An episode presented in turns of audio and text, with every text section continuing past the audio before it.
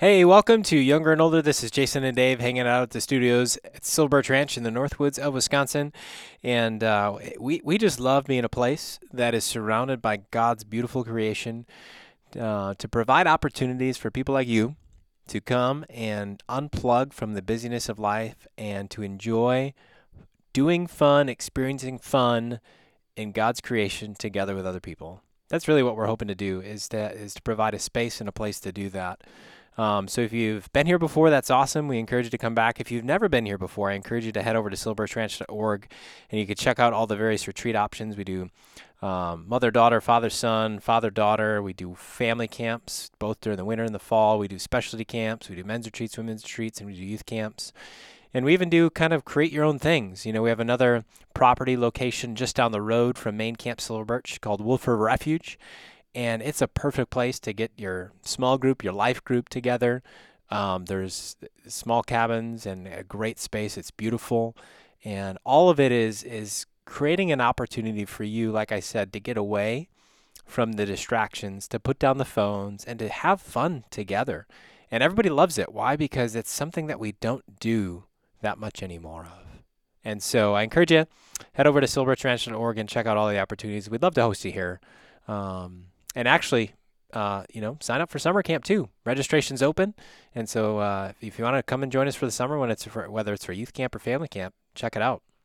That's right. We like to say that we could go to somewhere where you challenge, change your place, change your pace, and challenge your perspective. And Silver Birch Ranch, Wolf River Refuge, Nicolet Bible Institute, we do that. Yep. So we encourage you to get out of your norm at least a couple times a year and go look at life through a different lens. And uh, hopefully, the changing of your place and the changing of your pace will help you challenge that perspective. You know, as I look at our nation, we've been talking about our nation being in a mess. And my perspective is simple. I think just like when we ignore God, we ignore the fundamentals of life. Mm-hmm. Because God is the fundamental of life, whether we like it or not. He's the one that created us. If we don't go to God, if we want to think He doesn't exist, and we don't go to Him to figure out how we're supposed to live, then we'll probably be wrong in how we live. And then we're trying to be fulfilled by living a life that doesn't make any sense because it's not in the context of the way we were made. Mm-hmm. So I think that's, that's a trouble. I also think as a nation, we should acknowledge the things in this nation that made us a great nation. Yeah, absolutely. And we are. We have been a great nation. But right now, we're not feeling that and we're not seeing it because we, we seem to be a nation that's turning from God. And our original intentions from our founding fathers was really to be a nation that was under God. Uh, even though that came in, that saying actually came in under Eisenhower, I believe. Let me read Psalm 33, 10 to 12 to you. It says, The Lord brings the counsel of the nations to nothing, He frustrates the plans of the people. The counsel of the Lord stands forever, the plans of His heart to all generations. Blessed is the nation whose God is the Lord, the people whom he has chosen as his heritage.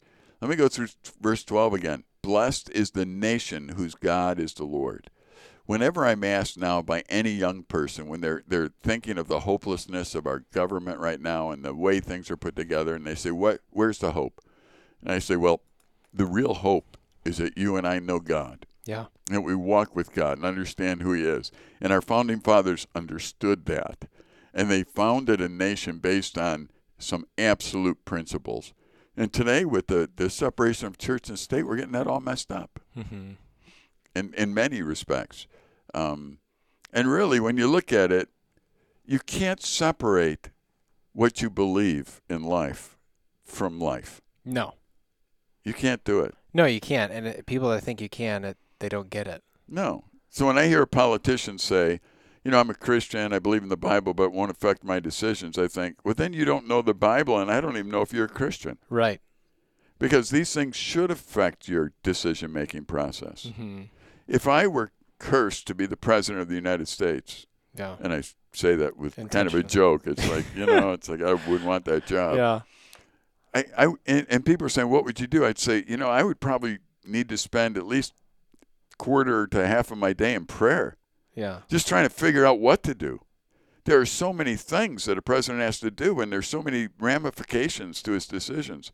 And immediately, for some odd reason, I think that would disqualify me for being a president in the United States of America because I'm saying, first thing I'm going to do is pray and ask God to give me wisdom. Yeah. Does that seem fair? Seem right? It doesn't seem right, but you know, if you were to have said that 40 years ago, I think it would have been fine. Oh, we would have been.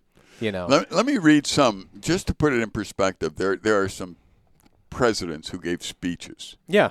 And in their speeches, actually, all um, presidents give speeches. They do all give speeches. Sorry. But these specifically mention God in them. And, and for somebody to say that the United States of America is not a Christian nation, is not founded on the Bible, and is not founded on biblical premises, I think they need to go back and look at history. I think they're ignoring part of history. Yeah. Um, in fact, I would encourage you, and I don't have him listed here because I was looking at presidents, but go look at the first Chief Justice of the Supreme Court, John Jay. Go look at his life, Hmm. and you'll find a guy who loved God. Who was a, it, you'll just find you can research it and see what he was about. Yeah. But God was a very important part of his life. In Lincoln's farewell address to Springfield, Illinois. Now remember, he came, became president, came out of Springfield, 1861. He said, "My friends." No one, not in my situation, can appreciate my feelings of sadness at this parting. To this place and kindness of people, I owe everything. Here I have lived a quarter of a century and have passed from a young to an old man. Here my children have been born, and one is buried. I now leave not knowing when or whether ever I may return, with the task before me greater than that which rested upon Washington. Without the assistance of the divine being, without the assistance of God, he's mm-hmm. very clear to say. Whoever attended him, I cannot succeed. With that assistance, I cannot fail. Yeah. So Lincoln, right away, as he's leaving, going to Washington D.C., is saying, "You know, I need God to intervene, and if I don't have Him intervene, I'm going to lose." I'm gonna fail. Yeah. Yeah. Now he goes on to say, "Trusting in Him who can go with me, and remain with you, and be everywhere for good, let us confidently hope that all will be yet very well." To his care, commending you, as I hope in your prayers you will commend me, I bid you an affectionate farewell. That was full of God talk. Mm-hmm. And obviously, uh, Abraham Lincoln is still known as one of the great leaders of our time Yeah. who was able to take on the challenge of slavery and say it was evil. Mm-hmm. And he's a guy that, that called upon the name of the Lord. The Gettysburg Address, 1863. Four score and seven years ago, our fathers brought forth on this continent a new nation, conceived in liberty and dedicated to the proposition that all men are created equal. Now we are engaged in a great civil war, testing whether that nation or any nation so conceived and so dedicated can long endure. We are met on a great battlefield of war. We have come to dedicate a portion of that field as a final resting place for those who gave their lives that that nation might live. It is altogether fitting and proper that we should do this. But in a larger sense, we cannot dedicate, we cannot consecrate, we cannot hallow this ground. The brave men living and, and dead who struggled here have consecrated it far above our poor power to add or detract. The world will note, nor long remember, what we say here, but it can never forget what they did here. It is for us, the living, rather, to be dedicated here to the unfinished work which they fought here to thus far so nobly advanced. It is rather for us. It is rather for us to be here dedicated to the great task remaining before us, that from these honored dead we take increased devotion to that cause which they gave their last full measure of devotion that we were highly resolved that these dead shall not have died in vain, that this nation, comma, under God, comma, shall have a new birth of freedom, and that government of the people, by the people, and for the people shall not perish from the earth. In other words, he again made sure to put the idea of under God in his speech, and this is a, a one of those that are just well known. A letter from Lincoln to a, a mom who lost kids in the war. Mm-hmm. In fact, I believe she lost four young men in the war. Wow. And he wrote this. It's to Mrs. Bixby. Dear Madam, he said, You have been shown the files of the War Department a statement of Adjutant General of Massachusetts that you are the mother of five sons who have died gloriously on the field of battle. I feel how weak and fruitless must be any words of mine which should attempt to beguile you from the grief of the loss that is so overwhelming. But I cannot refrain from tendering to you the consolation that may be found in the thanks of the Republic as they died to save. I pray, listen to what he says, I pray that our Heavenly Father may assuage the anguish of your bereavement and leave you only the cherished memory of the loved and lost, and the solemn pride that must be yours to have laid so costly a sacrifice upon the altar of freedom. Yours very sincerely and respectfully, A. Lincoln. Remember, he said here, I pray that our Heavenly Father. Mm-hmm. Abraham Lincoln often used references to God. And uh, to, to, for us as a nation to now say, there is no God Yeah. is ridiculous. I'm wondering if your kids, your kids are going to school. Yep. Do they get to read history? Do they get to see what these founding fathers even said?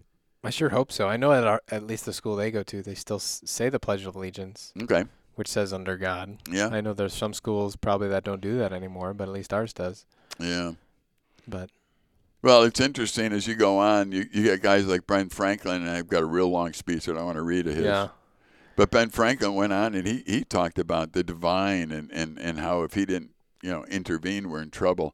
Alexander Hamilton said, For my own part, I sincerely esteem it a system which without the finger of God never could have been suggested and agreed upon by such a diversity of interests. yeah, and that's the that and that's the thing. Like if you're if you've ever looked into history, especially at how our nation was formed, all the people that signed, you know, the Declaration of Independence and worked on the Constitution, if you really do your research, you know, they were all pretty much on the same page about this. They were they were at least deists. Yes. Now now you know, people can argue whether somebody's a Christian or not. I have Right. no idea and Right. we wouldn't know that. But they, they made it very clear that without the absolutes, Right. there is no way to have a nation like the United States of America. There has to be absolutes. Absolutely. And that's why when you start changing the definitions of things, you change the absolutes. You know, and I haven't done a study on this, but if I bet I were to look, I'd probably say that if you look at all the changes that were made to the original Constitution and the laws that were added since its inception, it would probably be exponentially more in the last 40 years Yes. than than the 200 and whatever three oh, how many I don't know whatever the math is. Yep. Then you know, and that I feel like that says something because the more that we have moved away from absolutes, the more that we that we have to change change the line, change the bar, change the the roadmap. Right. You know, whereas it never had to be done before. Why? Because it was based on absolute. Right. You go, you know, if you look in the scriptures, you see things that right from the beginning God condemned murder. Yeah. So that's an absolute. Yeah. There's there's no murder. He can he can he condemned the idea of, of lust actually. In other words, trying to use people rather than love people. Yeah. He he condemned that. So all the way from the beginning there are these absolutes that have been put put forth and, and society can take them. Now what we do, because we dilute the, the meaning that's in the Bible, then we have to come up with laws that support whatever we want. Uh, for example, the the idea of, of family, which now what does family actually mean? Now they have to go through and try and make a a law concerning what family is when the Bible's already done that. Right. We already understand what, what God defines family as. Now you might say, well, it discriminates against me. Well, it, if you're not living according to the way it's supposed to be, I guess it does. Yeah. And that's really your choice. I'm not forcing you to believe like I believe. Mm-hmm. What I'm saying is that the Bible was a very important part of our founding fathers' thought process and gave us the definitions of life the way that we live them today. When you start living apart from that, you got to come up with your own. Now, I, for example, when somebody murders another person, there are really two categories that, that they fall into. Either Yeah. they premeditated that murder and something happened, you know, because they hated the person or whatever, or they were involved in a chainsaw accident and killed him accidentally or something. You know, I, I have no idea. Right. But, but one is an accident and one is not an accident. And the Bible dif- differentiates between that. Mm-hmm. It says if it's not an accident, if it's murder, it's wrong. Yeah. Now, we can go through and say, oh, it's real wrong. I mean, it's really, really wrong. Well, it's wrong if it's murder. Mm-hmm. And and so what we've done, we've come up with new terms like it's hate crimes or whatever. I'm, when I was a kid, even, and they were talking about this must have been a hate crime, I thought, isn't all murder a hate crime? Yeah. How can you get?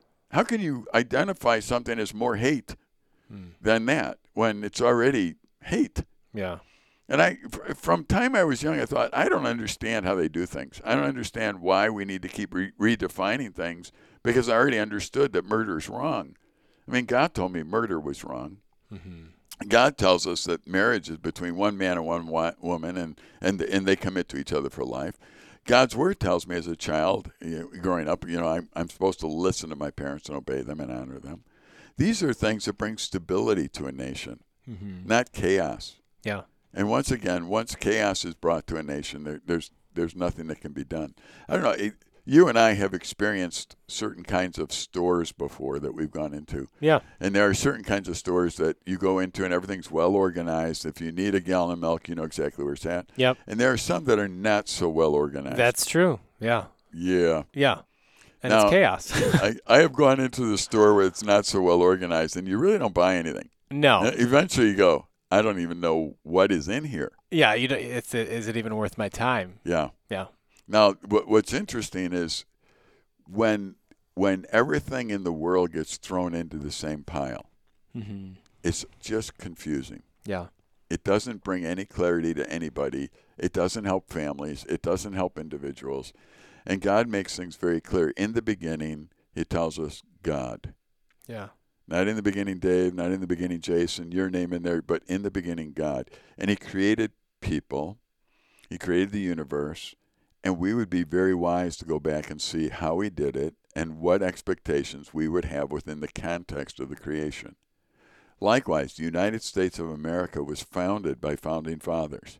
Mm-hmm. You would be wise for going back and finding why they founded it, how they founded it, what basic ideas came up on the, the Constitution. Um, I would encourage you, if you want to know some Christian history, go to an organization called Wall Builders. Wallbuilders, I believe, .org. Hmm.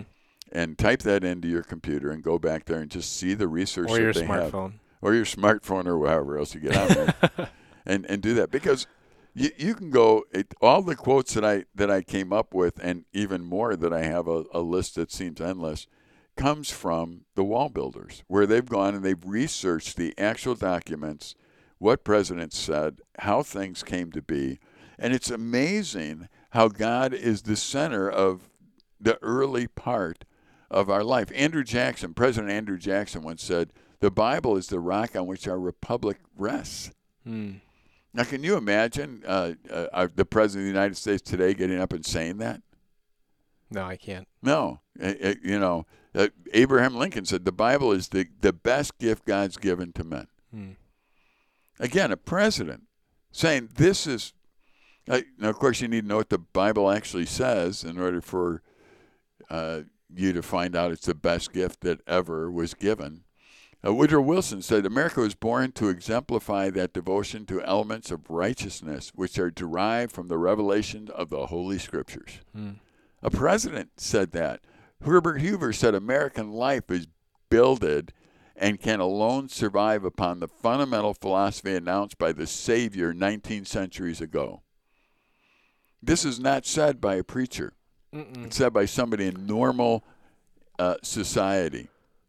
Uh, President Eisenhower said, Religious faith is the foundation of free government. And he's right. He said, This relationship between spiritual faith and religious faith in our form of government is so clearly defined and so obvious that we should really not need to identify a man as unusual because he recognizes it. Uh, I believe Eisenhower is the one that came up with "In God We Trust" on the money. I'm not sure about that, but I believe Oh, he's the one who did Interesting. that. Interesting. yeah, and of course Ronald Reagan was somebody who talked about the Bible and God often. Um, but here's what I think our country's at. In Malachi, the third chapter, 13 verses 13 to 15 says, "Your words have been hard against me," says the Lord. But you say, How have we spoken against you? You have said, It is vain to serve God. What is profit? What is the profit of our keeping the charge or walking as mourning before the Lord of hosts? And how are we called arrogant? And how, now that we call arrogant blessed, evildoers not only prosper, but they put God to the test and they escape. What's happening in the book of Malachi, and I encourage our listeners to go read it, is people are saying, We're not that bad. Mm. How are we bad? You're bad because you don't really know who God is. You don't live your life according to who God is. And therefore, you can't live according to the way it's intended to be. I would say, on a very simple and scientific level, if you want to call it that, there's ways things are meant to be. Yep. And if you want to live apart from the way it's meant to be, then you can expect all kinds of trouble and anxiety and depression and anger and struggles because you're not living according to the way it's supposed to be. If you are, are looking for food, you're hungry, and, and you try and fulfill your hunger by, you know, trying to, um, you know, watch a movie like we said the last program, it's not going to happen. Mm-hmm. The reason you're hungry is because you need food in your stomach, not because you need to watch a movie. Yeah, but I, I, I can try and satisfy my hunger through that. No, hunger isn't satisfied that way. And it doesn't even make sense when I say it. Right. But yet we try and do that in life. We try and live our life according to things that don't make any sense at all, but we want to insist that they make sense. And so now we have young people that don't know what gender they are. We have people trying to figure out what marriage is, and there are people trying to figure out what good and bad are. Right. Well, those things are already defined. mm-hmm. And, uh, you know, I think if I had sons your age, uh, Jason, I would constantly be talking to them about the way things were meant to be, whether they be in the house, little things. Like, how is a vacuum meant to work? Yeah. You put it in the bathtub? No. No. Why not? And I would ask them that. Mm-hmm. Like, because to grow up with the idea that, no, that would be silly because it's not made for that. Mm-hmm. Oh, really? It's not made for that? So you can't use it for that. Right. So how many times can you get that into the, your three boys' heads that there's there's certain things that are made for Certain purposes. certain purposes. Yeah. And and just to where eventually they roll their eyes because they know where you're going the minute you open your mouth. You know, we're cooking something in the oven. You know, can we can we use the oven to crawl into and go to sleep in? No. Okay.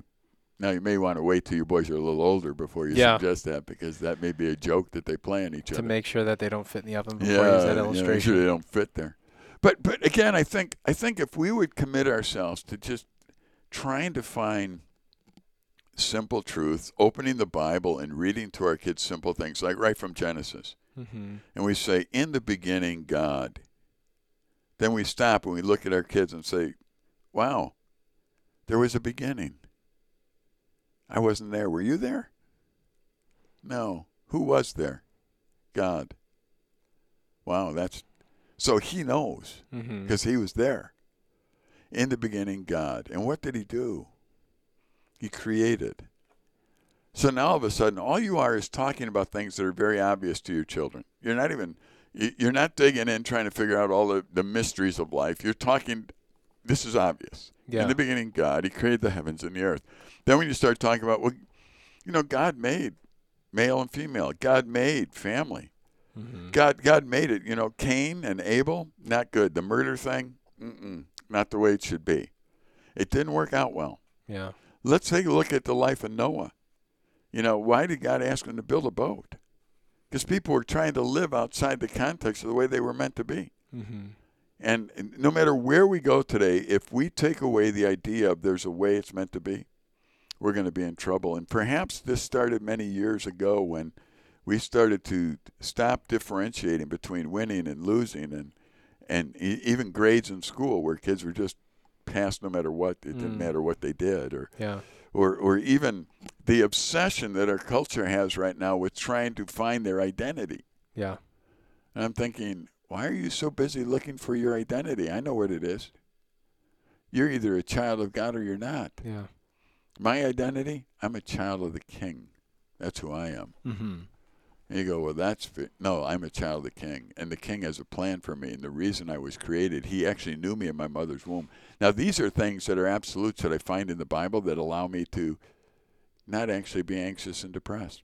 Instead, I can get up every day and look for the reason I'm here. So I'm looking for why am I, why am I here? Mm-hmm. Because God, you still have a purpose for me. Yeah. For those that get up in the morning and go, I don't know what my purpose is.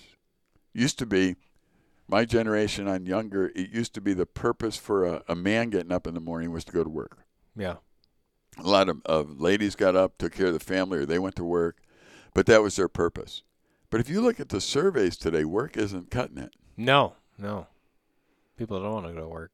So why get up in the morning if you don't want to go to work? Some people just want to keep sleeping.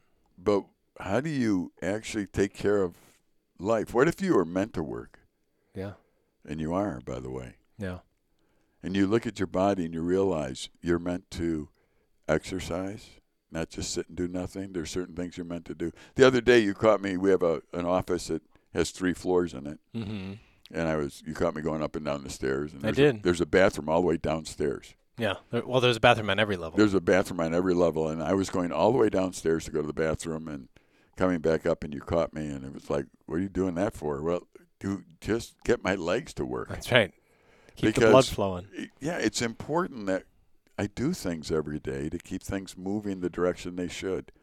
And exercise allows the muscles to be what they should and grow. You know, sitting all day in a chair is not what I was meant to do. Mm-mm. However, to be honest with you, I like sitting. In fact, I like laying on a couch. Mm-hmm. I like eating ice cream, laying on a couch and having a side of donuts. you know, I mean, I, I could go on. Oh yeah. Oh, yeah. However, I don't want to clean up or anything. I just want to eat the donuts and the ice cream and lay on the couch. Yeah. See, that doesn't accomplish anything though, Mm-hmm. and it gets old after a while. So I think it's important for us to, to as a society, to understand. First of all, our nation was founded by godly individuals. They Mhm. believe in God, and if we get away from that, the foundational bricks of our culture are being ripped right out. Yeah. And once enough foundational bricks are ripped out, It collapses. it collapses. There's no way to stop it. So we need to be a, a nation that acknowledges God, or we're going to be in trouble.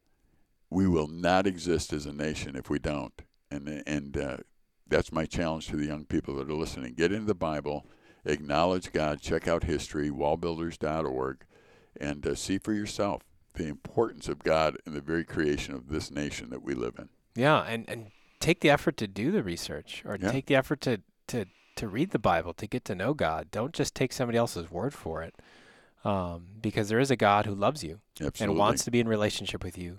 And if you haven't heard us say that, you know, I'm going to say it again. And so if you're listening today and you felt like you've been abandoned by God or left by God, you know, I, I encourage you to to pick up your Bible and start reading because there's a God out there that loves you and gave his only son for you and wants to be in relationship with you. But unfortunately, that's all the time we have for today on Younger and Older. Encourage you to head over to silverbirchranch.org to re-listen to this podcast and others. But for now, this is Jason and Dave on Younger and Older. Take care. See you next time. Bye-bye.